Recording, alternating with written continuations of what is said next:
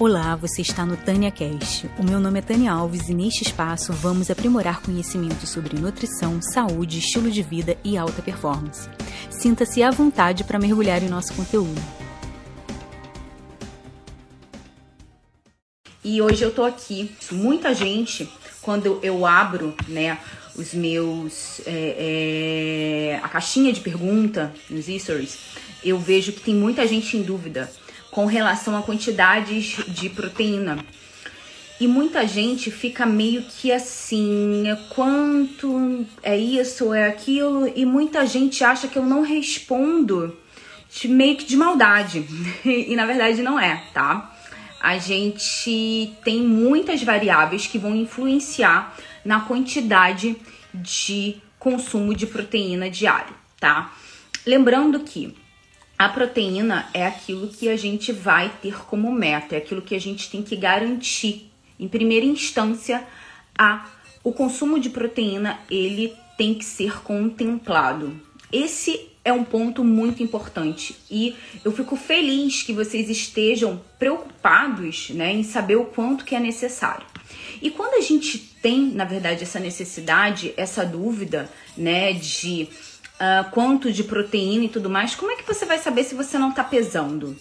Como é que você vai saber se você não tem uma estimativa, né? Mesmo que seja um, um, uma coisa com baixa precisão, né? Uma estimativa de baixa precisão, estimativa é isso, não, não atribui muita precisão. Como é que você vai saber, né? Então, muitas vezes é necessário sim utilizar a balança, eu sou muito a favor disso. Eu não uso diariamente, né? É, mas eu uso em períodos para ver justamente se eu estou batendo ali as minhas necessidades proteicas, tá bom? Eu vi que alguém aqui mandou uma pergunta, eu vou responder. Peraí. O uso de albumina é eficiente no aporte proteico, principalmente para iniciar jejum? Não aparece aqui a pergunta inteira, tá? Tem só um reticências, não sei se deu, se deu o, o, o espaço. Bora lá.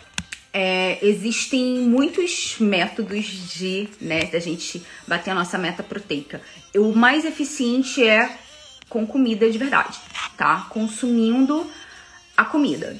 Esse é, na verdade, o melhor jeito, na minha opinião, tá? Então, é, a gente lança mão de uh, whey protein, por exemplo, ou albumina, por exemplo, quando realmente a gente não consegue é, contemplar aí esse aporte proteico através da alimentação.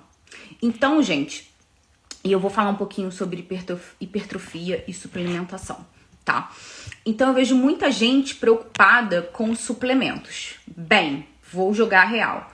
Maioria das pessoas, grande maioria das pessoas que estão assim, elas só apenas saem do sedentarismo e vão fazer um trabalho, né, para uma hipertrofia, mas não é uma hipertrofia de palco, não é uma hipertrofia de competição, tá, gente? O assunto aqui não é, é hipertrofia de competição, tá? Porque aí a gente vai ter uma outra necessidade proteica, porque o, o, o né, a, a, síntese proteica é, é totalmente diferente, a gente são vias metabólicas é, Gente, não cabe aqui a gente falar sobre é, hipertrofia não natural. Então, a gente está falando aqui sobre hipertrofia natural para fins não competitivos, tá? Feito isso. Então, dentro desse contexto, onde não é competição, né? É mais um trabalho, por exemplo, de recomposição corporal. E eu postei ontem ou anteontem sobre recomposição corporal. Vou falar um pouquinho também sobre isso nessa live. O que, que a gente quer garantir? A gente quer garantir que a gente não vai perder massa magra e a gente quer ganhar mais massa magra ainda e, de preferência, eliminar gordura, tá? Dentro desse contexto, a gente não precisa, tá? Se você não tiver nenhum tipo de problema é, gástrico, se você não tiver nenhuma indicação específica, sei lá, é, Tânia, eu, eu trabalho, faço um trabalho onde eu eu não fico em casa, eu, eu sou itinerante, né? Eu fico em vários estados. É, por, numa semana eu visito quatro, cinco cidades diferentes, então eu não, nem sempre eu tenho acesso. Então, por exemplo, para essa, essa pessoa, pode ser que seja interessante fazer o uso do whey protein, tá? Quando a gente usa o whey protein, quando a gente realmente não consegue garantir, tá? O nosso aporte proteico via alimentação. Então são exceções. Então o que eu vou falar aqui para vocês não tem a ver com as exceções, tem a ver o que vai, na verdade, beneficiar a maioria, tá? E se você não tá é, é, na maioria, né, paciência, vamos chegar qualquer dia nessa live aí de, de, de, de casos assim mais específicos, mais fora da curva, combinado? Então vamos lá, parte 1, já falamos, né? É, temos que contemplar esse né, aporte proteico. Por quê, Tânia? Por que, que isso acontece? Por que, que a proteína ela tem que ser a minha prioridade na nutrição? Ela tem que ser a sua prioridade na nutrição independente, tá? Se você quer fazer um trabalho de hipertrofia ou não, tá? É a verdade, a grande verdade é essa. A proteína, ela é, é um macronutriente nobre. E o engraçado, legal da proteína é que ela é um coringa. Na falta de uh, gordura, você pode colocar proteína. Na falta de carboidrato, pode entrar proteína. Mas na falta de proteína, não tem como substituir. Não há substitutos. Eu não consigo, né, substituir a proteína por nada. Tá? Então, dentro de, um, de uma alimentação, tá, gente? A gente tá falando aqui de comida. Então, a gente, poxa, se isso não é substituível, se ela é a queridinha, a insubstituível, como que, como que você, né, é, não garante isso primeiro? Tá? Então, geralmente, quando eu passo um plano alimentar, geralmente não, no 99% dos casos, a minha maior preocupação é esse indivíduo, essa pessoa, tá consumindo uma quantidade de proteína bacana ou não? tá? E a gente tem uma outra questão também. A gente tem a questão das calorias. Hum, a gente tem que lembrar que quando a gente está com um percentual muito alto de gordura, a gente tem calorias armazenadas sobre a forma de gordura no nosso, né, no nosso tecido subcutâneo, tá? A gente tem aqui, ó, as gordurinhas. Eu tenho as minhas, tá? Então, quando a gente está fazendo um processo de recomposição corporal, onde a gente quer eliminar a gordura, né, é, e quer ganhar massa magra, a gente não precisa colocar um superávit, né, um, um, um excedente calórico para é, hipertrofia tão alto assim, tá? Claro que isso depende muito de pessoa para pessoa. Isso depende, inclusive, do seu estado corporal atual. Então, por exemplo, se você che se chega para mim um paciente, né, que já é ali, já bem, já treina não sei quantos anos, tem músculo pra caramba, tem músculo pra caramba. Aquela pessoa ou já atingiu ou está muito próxima de atingir o potencial dela de hipertrofia. O que que isso me diz? Isso me diz que ela não vai hipertrofiar tanto assim. Logo, não precisa de tanta proteína. Mas se chega uma pessoa, por exemplo, né, magrinha, né, com pouca massa muscular e nunca treinou, ela vai começar, ela é uma iniciante, né, de, por exemplo, de musculação. Essa pessoa tem o ela é mais treinável. Ela ainda não tá nem próxima, né, de atingir o potencial dela de hipertrofia. Essa pessoa consegue ganhar em, em pouco tempo 5, 6 quilos de massa magra, de músculo. Então, a minha estratégia para essa pessoa, lembra, a composição corporal atual e o quanto que você treina, o quanto que você é treinável, vai me, me indicar o quanto de proteína você vai precisar. Porque uma pessoa que é iniciante, né, ela é mais treinável. Ponto e ela tende a conseguir um trabalho de hipertrofia me melhor. Ponto. Então, eu preciso de um aporte otimizado para ela. Vai mudar, por exemplo, a distribuição, como que eu vou distribuir essa proteína ao longo do dia. Isso também tem a ver, né? Isso também entra, né, dentro de um plano bem feito para hipertrofia. Gente, e hipertrofia são detalhes. São detalhes. Otimizar o processo de hipertrofia são detalhes. E esses detalhes vão desde como você treina, o estímulo que você está dando para o seu músculo, até a parte alimentar, não menos a parte alimentar. E as duas coisas elas têm que estar tá ali alinhadas para você ter um bom resultado. Então, a gente tem que tudo isso interfere no quanto de proteína esse indivíduo vai comer. Mesmo que, por exemplo, chega. É, eu vou dar o exemplo do meu amigo, que eu amo, que é o Bruno Pisque. O, o Bruno, ele já atingiu o potencial dele. Ele tem uma necessidade. Agora, se a gente pega uma mesma pessoa, né? O Bruno lá, lá atrás, provavelmente, né? A necessidade dele era maior, era diferente né? Então a gente tem que levar tudo isso em consideração.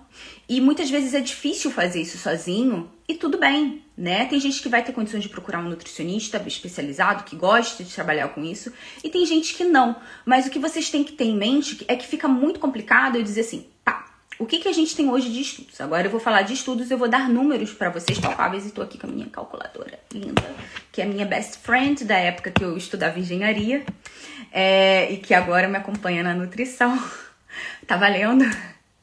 É, então, o que, que a gente tem aí, que, que, é um, um número bom, é entre 1,6, algumas pessoas levam em consideração 1,5, mas vamos dizer assim, 1,6, tá? É, gramas de proteína pura por quilo peso corporal dia. Ih, ficou difícil, né? É longo, né? Que ficou. Isso quer dizer 1,6, né? E aí, para quem quiser garantir mais, uma maior, né? Um, um intervalo maior para atingir o um maior número de pessoas, a gente pode subir isso aí até 2, tá? Gente, pode passar disso? Provavelmente, se você passar disso, é difícil passar disso e manter isso por um longo período. Provavelmente você não vai ter nenhum prejuízo disso, tá? Em termos de, de nenhum tipo de. Seu rim não vai parar. A gente tem estudos aí que, que é seguro consumir até 4 gramas de proteína pura, proteína pura, tá, gente? Por quilo peso dia. E não tem nenhum tipo de, de, de prejuízo pro rim e tudo mais. Isso, gente, em indivíduos saudáveis. Se você é um paciente renal você tem que ter um acompanhamento para qualquer tipo de alimentação, para qualquer tipo de objetivo, você vai ter que ter ali um acompanhamento profissional, porque você é um grupo aí que, que, que especial, tá? Lembrando, aqui eu tô falando para linhas gerais. E aí vamos lá, vamos colocar na calculadora. Vamos dizer que você tenha 70 quilos. Gente, meu último café, tá sagrado. Estou tomando com vocês o meu último café do dia. Vamos dizer que você tem aí 60 quilos e que você quer fazer um trabalho de hipertrofia, tá? Vamos colocar aí, você quer saber se você tá batendo uma quantidade ok, bacana de, de, de proteína. Você vai colocar 1.6, por exemplo, a 2. 1.6 a 2, tá? 1.6 vezes 60, 96 tá? 96 gramas. Vamos arredondar para 100, tá? 100. Vamos dizer que seja 100. Agora, o máximo, que seriam dois, o máximo que eu falei que pode ceder, uh, fica aí em uh, 120, né? 60 vezes 2, 120 gramas por dia de proteína pura. Tânia, o que, que você está querendo dizer com proteína pura? Proteína pura é whey protein? Não. A proteína é aquilo que a gente encontra nas fontes proteicas. O quais são as fontes proteicas que a gente tem? Carnes, a gente tem os ovos, que é melhor fonte proteica. A gente tem aí os grãos, a gente tem, né, vários vegetais. E eu vou chegar nessa parte, calma aí. Mas basicamente é isso, né? A gente tem as proteínas de origem vegetal e de origem animal. Tânia, qual é a melhor? Animal. A proteína mais biodisponível que você vai encontrar é a proteína presente no ovo. É a mais biodisponível. Ovo cozido. Se você é, consome, por exemplo, ovo cru, isso diminui pela metade a biodisponibilidade, tá? Então, isso é um outro assunto, gente, que não, não cabe aqui nessa, nesse, nesse vídeo. Mas, basicamente, você tem uma melhor fonte de proteína em alimentos de origem animal. De origem vegetal, a gente já tem ali muita coisa competindo, a gente tem antinutrientes, a biodisponibilidade. O que, que é biodisponibilidade? É aquilo que fica disponível para seu corpo aproveitar. O que ele realmente consegue aproveitar. E o que o seu corpo realmente consegue aproveitar de proteína de fonte de origem vegetal é algo baixo, é, é desinteressante. Não é algo interessante para você. Então, é, eu, por exemplo, né, eu trabalho mais com pessoas, trabalho com vegetariano, trabalho com vegano, não tenho problema nenhum com isso, tá? Eu, eu aprendi nutrição, pronto, tá? Então, o que eu acredito, né, o que eu acho que seja o melhor para mim, não quer dizer que seja aquilo dali que seja o melhor para o meu paciente. A pessoa é adulta, ela tem o direito de explicar. Então, eu tenho que trabalhar com esse desafio. Então, por exemplo, quando eu pego uma pessoa que é vegana e quer fazer um trabalho de hipertrofia, esse número que eu falei de 1.6 a 2 já não funciona. Ele já não vale. E aí eu tenho que chegar a aproximadamente 3 gramas de proteína por quilo peso dia quando esse indivíduo ele é vegetariano, ele é vegano. Olha que, que dificuldade. Olha que difícil que é bater. Olha como você perde, né? Então, a gente tem que levar isso em consideração também quando a gente vai fazer o cálculo do quanto de proteína e o quanto que a gente precisa consumir. A gente tem que levar em consideração a fonte dessa proteína. Isso é muito importante, né? Isso é relevante, tá? Então, a gente tem que levar isso em conta, em consideração. E aí agora eu vou falar as variáveis, né? E isso a gente tá falando só de, de, proteína, né? Fora as outras variáveis, eu vou chegar lá, se der tempo, né? Então bora lá. Variável 1, que eu já comentei com vocês, o quanto, né, de qual é o seu percentual de gordura? O quanto que você é treinável? O quanto que você tem potencial de hipertrofia, ou seja, composição corporal atual é uma variável que vai interferir, tá? Não só na sua uh, no seu consumo de proteína, mas também na distribuição dessa proteína ao longo do dia. Ponto, tá? Uh, a fonte da proteína, se ela é de origem vegetal ou se ela é de origem animal. O seu tipo de objetivo com a hipertrofia. Aqui eu falei, eu já ressaltei que é mais para. Uh, não é para fins de competição, tá? Mas vamos dizer que seja para fins de competição ou não competição. É outra coisa. Se o indivíduo é, é por exemplo, a idade, a idade desse indivíduo, ele vai, vai também é, interferir em como que vai ser o plano dele, né? A gente tem pacientes, por exemplo, com uma certa idade que não tem uma capacidade enzimática né, uma capacidade digestiva potente o suficiente para é, é, digerir bem essas proteínas que essa pessoa consome. Há estudos também mostrando que pessoas né, mais, mais velhas também têm uma necessidade aumentada de proteína. A gente precisa saber se esse paciente, por exemplo, ele tem alguma questão intestinal né? Falei da digestiva, mas também tem questões intestinais. Boa parte da proteína que a gente consome, ela é destinada ao intestino. Ela é destinada para reparo celular, ela é destinada para diversas coisas. Só 10% é destinado para o músculo da proteína que a gente consome. Olha que louco. Por isso que a gente não precisa dessas quantidades absurdas de proteína para hipertrofiar, né? Porque só 10% na verdade, vai para o músculo. Então, a gente não precisa ficar nessa nessa loucura, né, de consumir uma quantidade absurda de proteína.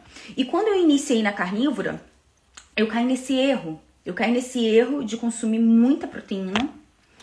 Tânia, você teve algum prejuízo? Aí eu atrasei pra caramba o meu processo de emagrecimento, atrasei algumas coisas assim. Não vou dizer que eu tive um prejuízo, mas eu perdi tempo. Para mim é prejuízo. Per per perder tempo é uma forma de prejuízo, tá? Então, a gente tem que ver isso também, né?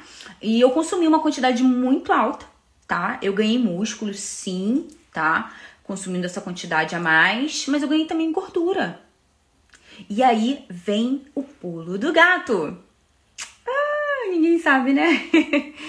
Quando a gente pega um paciente que está, por exemplo, numa dieta cetogênica, terapêutica, a quantidade de proteína dessa pessoa, desse indivíduo, ela é limitada. Por quê?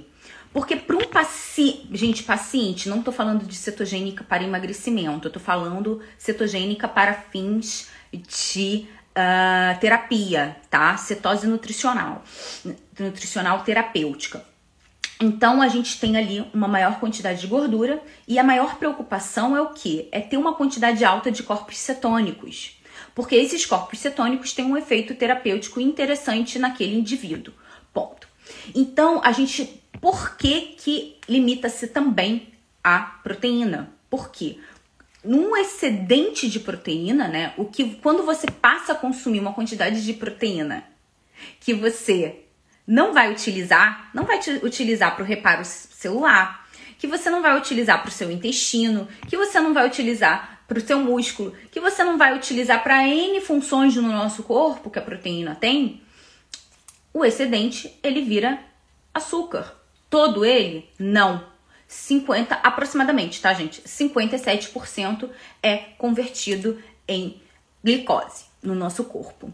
Por isso, eu acho que alguém já viu, eu não lembro quem, quem, quem me falou e tal, nananã, é, sobre isso, mas eu já vi, por exemplo, o, o Sean Baker, que é carnívoro, e ele dando uma entrevista e, e falando que ele, quando ele, when I feast, I, eu, eu saio da cetose, né? Feast é tipo, como é que eu vou dizer? Ah, quando ele enche a pança, tá? Quando ele fala, ele, ele, se eu não me engano, deu até o exemplo de uma churrascaria brasileira. Quando eu vou para um churrascão e tal, eu consumo uma quantidade de proteína muito elevada e eu saio da cetose. Então, isso que quer dizer, tá? Muita gente tem dúvida sobre isso. É, através, é, é isso que acontece, tá? Esse excedente de glicose ou de proteína se transforma em glicose aproximadamente 56%. Vamos botar 50% para arredondar para ficar fácil. Então, por exemplo, se a sua necessidade, você é aquela mulher de, de, de, de 60 quilos, que eu dei o exemplo aqui, que a gente viu que ia ficar a necessidade dela entre 96 gramas a 120 gramas de proteína dia. E vamos dizer que você se excedeu, que era o que eu fazia, bonita fazia no início da carnívora, e comia, por exemplo, é, a Lilian tá aqui, que é a mamãe carnívora, eu tava falando pra ela o que, que eu comia na carnívora ontem, né? É, ontem, eu contei pra ela ontem o que eu comia na, no início, quando eu comecei a fazer carnívora. Eu comia 700 gramas de frango, eu comia 400 gramas de bife, eu comia 6 ovos e 100 gramas de, de salmão, todos os dias. Não sei nem quanto de proteína isso dá, mas tipo, se eu for calcular, eu comia aproximadamente 300 gramas de pura proteína. Só que eu não precisava disso. Então, boa parte disso provavelmente estava sendo convertido em glicose. Mas, Tânia, devo me preocupar com isso? Gente, não é uma preocupação. Eu tô aqui para esclarecer vocês, para entender que não existe isso. Quanto mais melhor de proteína, o céu é o limite. Vamos todos, né? Vamos todos nessa. Eu tô trazendo aqui informação, tá? E se você tem dificuldades para é, é, filtrar essas informações, você tem que procurar um acompanhamento profissional individual. Ponto, tá? Eu tô trazendo aqui informação. Isso aqui é fisiologia, tá? Claro que essa resposta, quando você come carne e tem essa questão de aumento, né, que parte é convertida em glicose, é diferente de você comer pão, gente. Essa não é a discussão não é igual, né? Não é o mesmo tipo. Você não vai ter a mesma resposta insulínica, você não vai ter esse efeito é, drástico, né, de picos de glicemia. Não, é um processo fisiológico diferente, é um, por uma outra via, tá? É totalmente diferente e eu não quero aqui, de maneira alguma, é, demonizar a proteína. E eu não trabalho com demonizações tá? Não trabalho com isso, não gosto disso. Então tudo tem uma indicação. Tudo quando bem calculado, quando dentro do seu propósito, vai fazer bem e ponto e fim, tá? Isso que eu quero que eu quero explicar para vocês, tá bom? Então, é, muita gente tem dúvida com isso, justamente sobre o consumo de proteína e por isso que, que, que eu tô aqui. Agora eu vou ler as perguntas. É possível hipertrofiar consumindo peixes e frutos do mar? Isso é pouco falado por exemplo, ova de peixe é, é, é o fígado do marinho, né? O fígado bovino marinho é ova de peixe, tá? Não é a melhor forma, mas não vejo como sendo um empecilho, não, para hipertrofia, tá bom?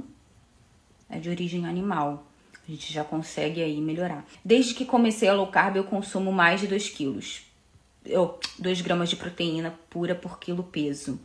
É o peso que eu, ela, a pessoa escreveu aqui meio que complicado. Uh, é como que é o peso que eu quero ter ou é o peso atual? A gente usa como peso atual e pessoas obesas a gente não chega a 2, a gente deixa mais reduzido. Tem gente que prefere usar 1.6, depende. Isso vai mudando conforme a sua composição corporal vai mudando, a sua necessidade vai mudando, as suas quantidades vão decrescendo. Isso é natural. Então, é basicamente isso que a gente tem que entender. E agora eu vou falar sobre um outro ponto. Acho que vocês já estão entendendo, né? Sobre quantidades de proteína, justamente para hipertrofia. A gente tá, né, é, é, conversando sobre, sobre vários assuntos, principalmente voltados para para proteína, porque é a maior dúvida de vocês. Então, vamos lá. Distribuição. A distribuição da proteína, ela é importante sim, tá? É possível fazer jejum? Sim, é possível fazer jejum. Sim, mas você tem que ver exatamente quais são as, os melhores momentos, justamente. A gente tem um ciclo circadiano e a gente tem momentos melhores para treinar. É, você vai seguir isso, arrisca. Lembra que eu falei no início da live? Se você não assistiu, volta lá e assiste depois. Aqui eu vou dar as dicas para otimizar. E hipertrofia às vezes é um detalhe ou outro. Tem uns detalhes que a gente não vai conseguir melhorar. Tem outros que sim. Então, o que der para você melhorar, que couber na sua rotina, né, no seu dia a dia, você vai mudar. E o que não der para mudar, paciência. Ponto. Não é que você vai, vai parar todo o processo de hipertrofia. Não quer dizer que você vai definhar por conta disso, tá? Isso tem que estar tá muito claro, tá? Eu não tô falando que, que só vai hipertrofiar se isso, isso, isso e aquilo. Não. Estou falando como otimizar o processo de hipertrofia, tá? Pronto. Então a gente otimiza, né? Quando a gente uh, faz isso muito bem calculado. E tem, tem, então, por exemplo, tem um melhor momento do dia para treinar.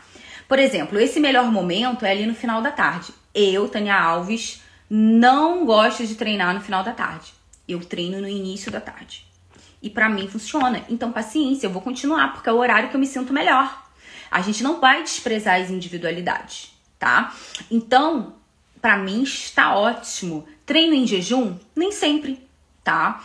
Eu tenho testado, por exemplo, o treino sanduíche, que é aquele treino entre duas refeições, que tem se mostrado também mais interessante. Por quê? Porque você vai treinar já com aminoácidos tá circulando no seu corpo. Então, há estudos que demonstram que isso dá ali uma pequena vantagem. Para mim, é de boas. Eu como bem pouquinho, né? Não precisa estar tá com consumir muita proteína antes é uma quantidade pequena, aproximadamente aí 0,3 gramas de proteína por quilo peso, né? Ali do seu dia, 0,3 e o que para mim daria algo aí mais ou menos em torno de 20 gramas. Eu consumo alguns ovos e vou. Pronto. E espero um tempo, né? Porque isso aí tem que ser digerido. E dou aí duas horas, três horas e vou treinar. Faço isso sempre? Não. Sempre que dá, sim. Beleza né? E aí, o resto do dia você vai aí dividir para você consumir o seu, é, as suas proteínas. Então, idealmente, em termos de digestão e aproveitamento da proteína, que a gente tem que digerir e aproveitar essa proteína durante o dia. Por isso que eu não tenho defendido tanto, né, de maneira diária, o OMAD, que é o, o, o One Meal a Day, que é uma refeição dia para quem quer hipertrofiar. Quer dizer que vai parar, gente, hipertrofia? Não, quer dizer que você vai perder essa, essa, essa vantagem, tá? Então, eu acho mais bacana distribuir ao longo do dia a proteína em duas a três refeições. Ponto. Tá? Eu prefiro fazer assim. E tem estudo que suporta isso. Quer dizer que você vai definhar se você não fizer isso? Não, quer dizer que você vai perder uma pequena vantagem em termos de hipertrofia. Só isso que quer dizer, tá? E então é, eu faço isso, me sinto muito bem, tenho zero problemas de digestão, zero problemas intestinais. Tem chegado para mim muitos pacientes que estão comendo uma vez por dia, duas vezes por dia e o intestino está ferrado, lascado, lascado. Por quê? Não produz uma quantidade, por exemplo, suficiente de ácido clorídrico, que não produz o suficientemente pepsina, né? E tem aí essa dificuldade.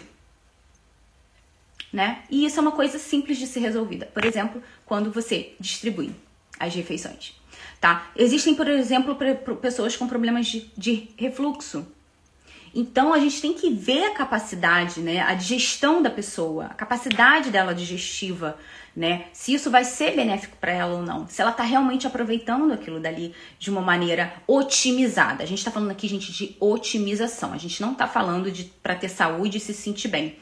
E aí eu tenho pegado algumas pessoas, inclusive marombas, não vou citar o nome, né, porque não posso citar, né, porque é sigilo, mas tipo assim, fazia o OMAD, né, fazia one meal a day, fazia uma refeição ao dia. E eu falei, para.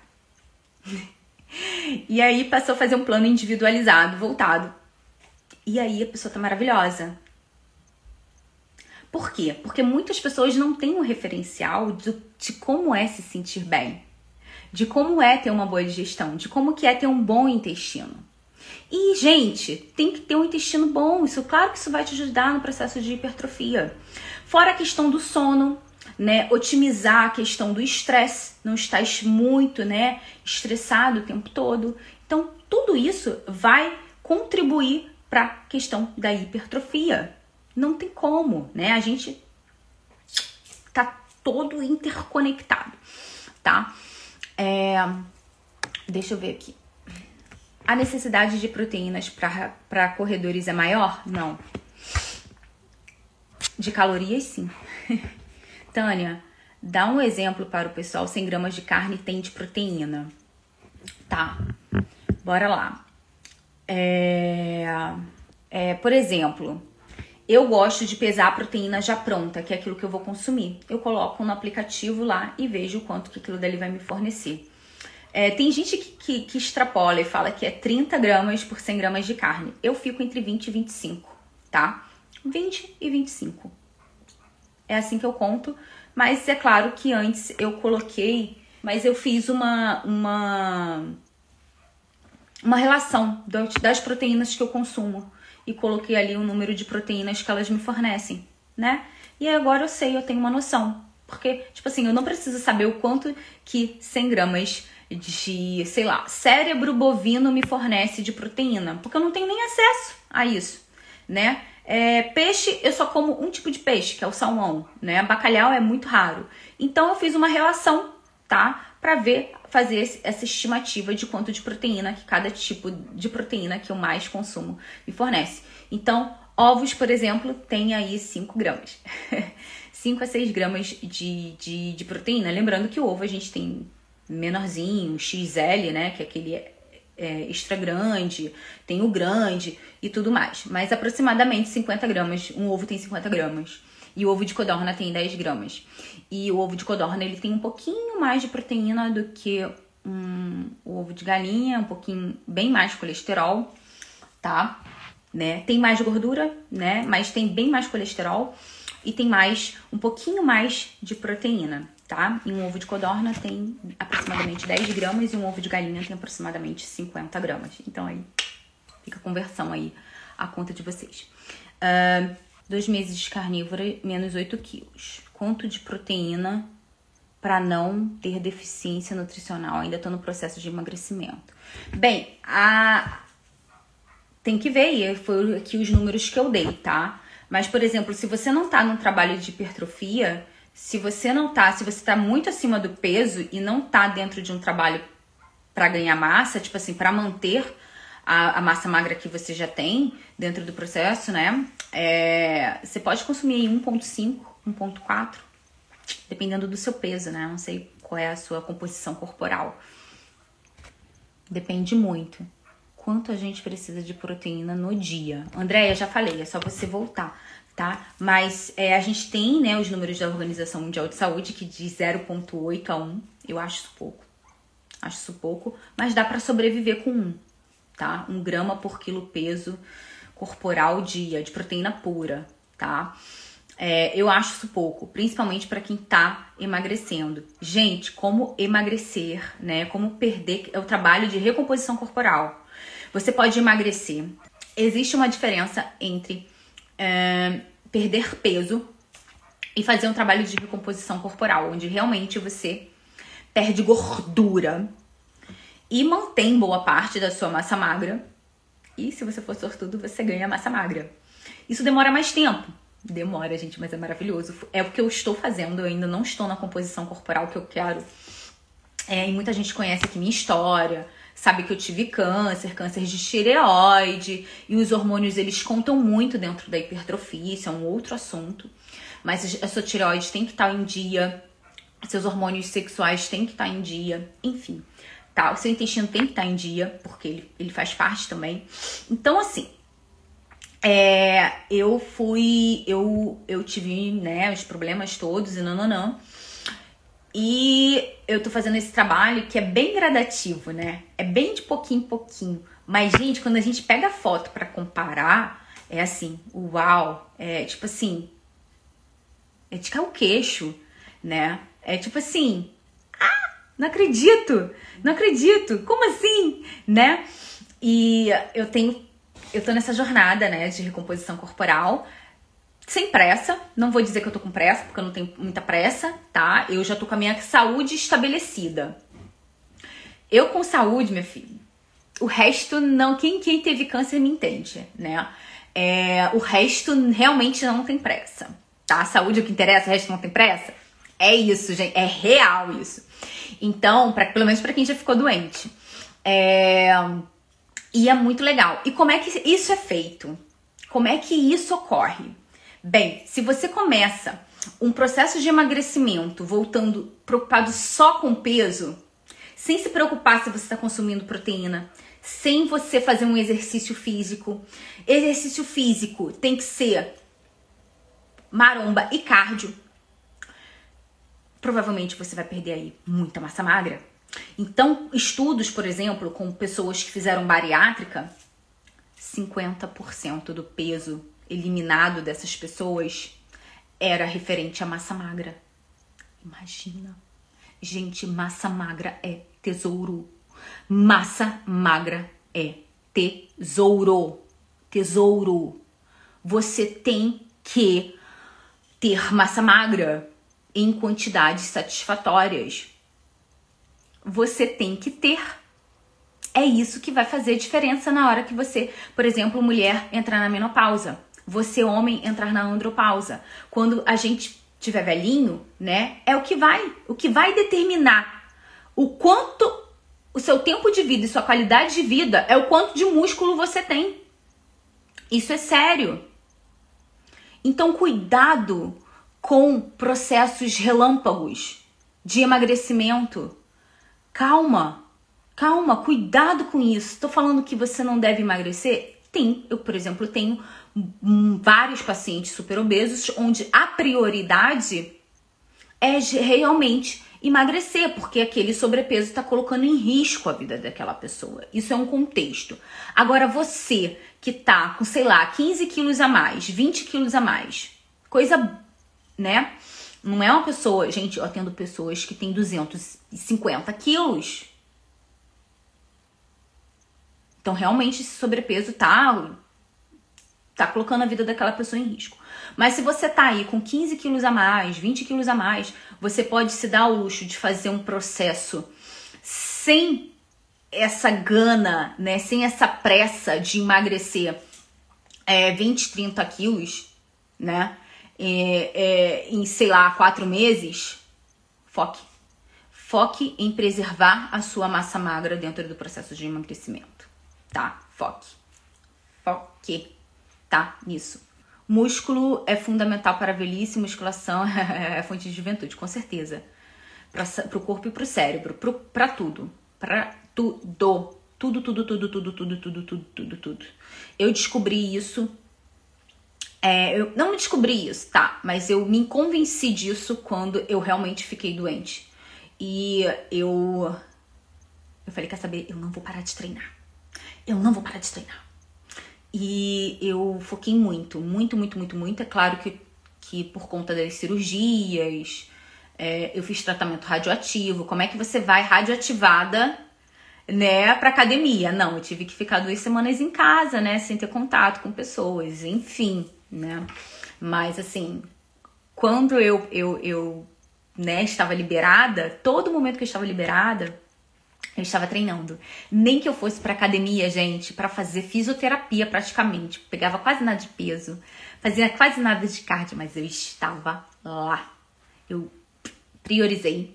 Depois que, que, que eu recebi o diagnóstico, eu antes treinava três, quatro, três vezes por semana. E depois do diagnóstico, eu passei a treinar seis, cinco, seis, sete vezes por semana. Então, é, é. Ai, gente, é tudo de bom. Invista nisso. Invista em músculos. Isso, essa é a mensagem dessa live, tá? É, Ana, Ana Safado tava lá batendo ponto. Sim, eu ia lá para bater o ponto. Porque isso, gente, faz parte do hábito. Né? Então, se você fica muito tempo sem treinar, você perde aquele hábito que para alguns pode é muito difícil de conquistar e é muito difícil depois de voltar, né? É, eu não tenho muito esse problema, mas me fecham bem, Sério, gente, é. Só eu sei que eu passei, né? E eu me lembro de. É, por, por ter sido um problema hormonal, né? Que atingiu todo, todos os meus hormônios, gente, eu não tinha energia. Vocês não sabem o que é treinar sem ter energia. Zero energia. Era assim que eu ia. É, eu, eu sentava no carro, olhava para academia e pensava, gente, eu não tenho energia. Eu não tenho, mas eu ia. Eu ia. Eu ia. E se eu não tivesse que fazer mais nada durante o dia, eu não fazia. E aquela dali era a minha prioridade. Não que a prioridade era um, ter uma bunda ou ter uma coxa. Não, a minha prioridade era ter saúde. E eu descobri que um desses caminhos, é claro que tem que estar tá com alimentação, tem que estar tá tudo bonitinho, né, gente? Mas o treino também tem que estar tá em dia, tá? E eu priorizei isso. E hoje em dia, não é esse sacrifício todo. Na quarentena, eu sofri, sofri sem a minha academia, né? E, e hoje. E, e tudo é aprendizado, gente, tudo é aprendizado. Então, entendam, tá? Agora, bora lá. Deixa eu. Eu falei, eu vou só fazer aqui um, um um resumão né, do que a gente falou aqui. Falamos de quantidade de proteína, fontes de proteína, distribuição, composição corporal, recomposição corporal e a importância dos músculos. É, tá, é basicamente isso. E agora eu é, finalizar falando sobre a questão do carboidrato. Sim, tem como você hipertrofiar sem encher o rabo de carboidrato. Era isso que eu precisava dizer tá? Então, é, é possível fazer uma, um bom processo de, de hipertrofia em cetogênica, em carnívora, tá? Então, não tenham medo disso. Você não vai definhar, tá? Não vai ficar sem músculos porque você está fazendo restrição de carboidrato. E isso não acontece. A gente já tem estudos que mostram isso. E quem sabe eu não venho aqui falar, né, para vocês, né, mais para frente sobre hipertrofia cetogênica. Uh, que luxo, hein? Porque isso aqui que eu falei foram linhas gerais, serve para qualquer tipo de, de, de, de, alimentação. Então, se você é uh, cetogênico ou não, é legal, tá? Então, mas é basicamente isso, tá? Espero que vocês tenham aí captado algumas dicas. E é isso, me procurem aqui, digam um oi, digam alôzinho, tchauzinho. E, e é isso. Vejo vocês na, numa próxima live surpresa. E vou deixar salvo aqui, tá bom? Pra vocês. E é isso. Espero que eu tenha tirado aí as dúvidas, que vocês tenham entendido. E algumas coisas a gente coloca umas pulguinhas atrás da orelha também, mas a gente vai continuar falando, a gente vai continuar discutindo sobre esse assunto. E é isso. Vejo vocês numa próxima oportunidade. Tchau, tchau.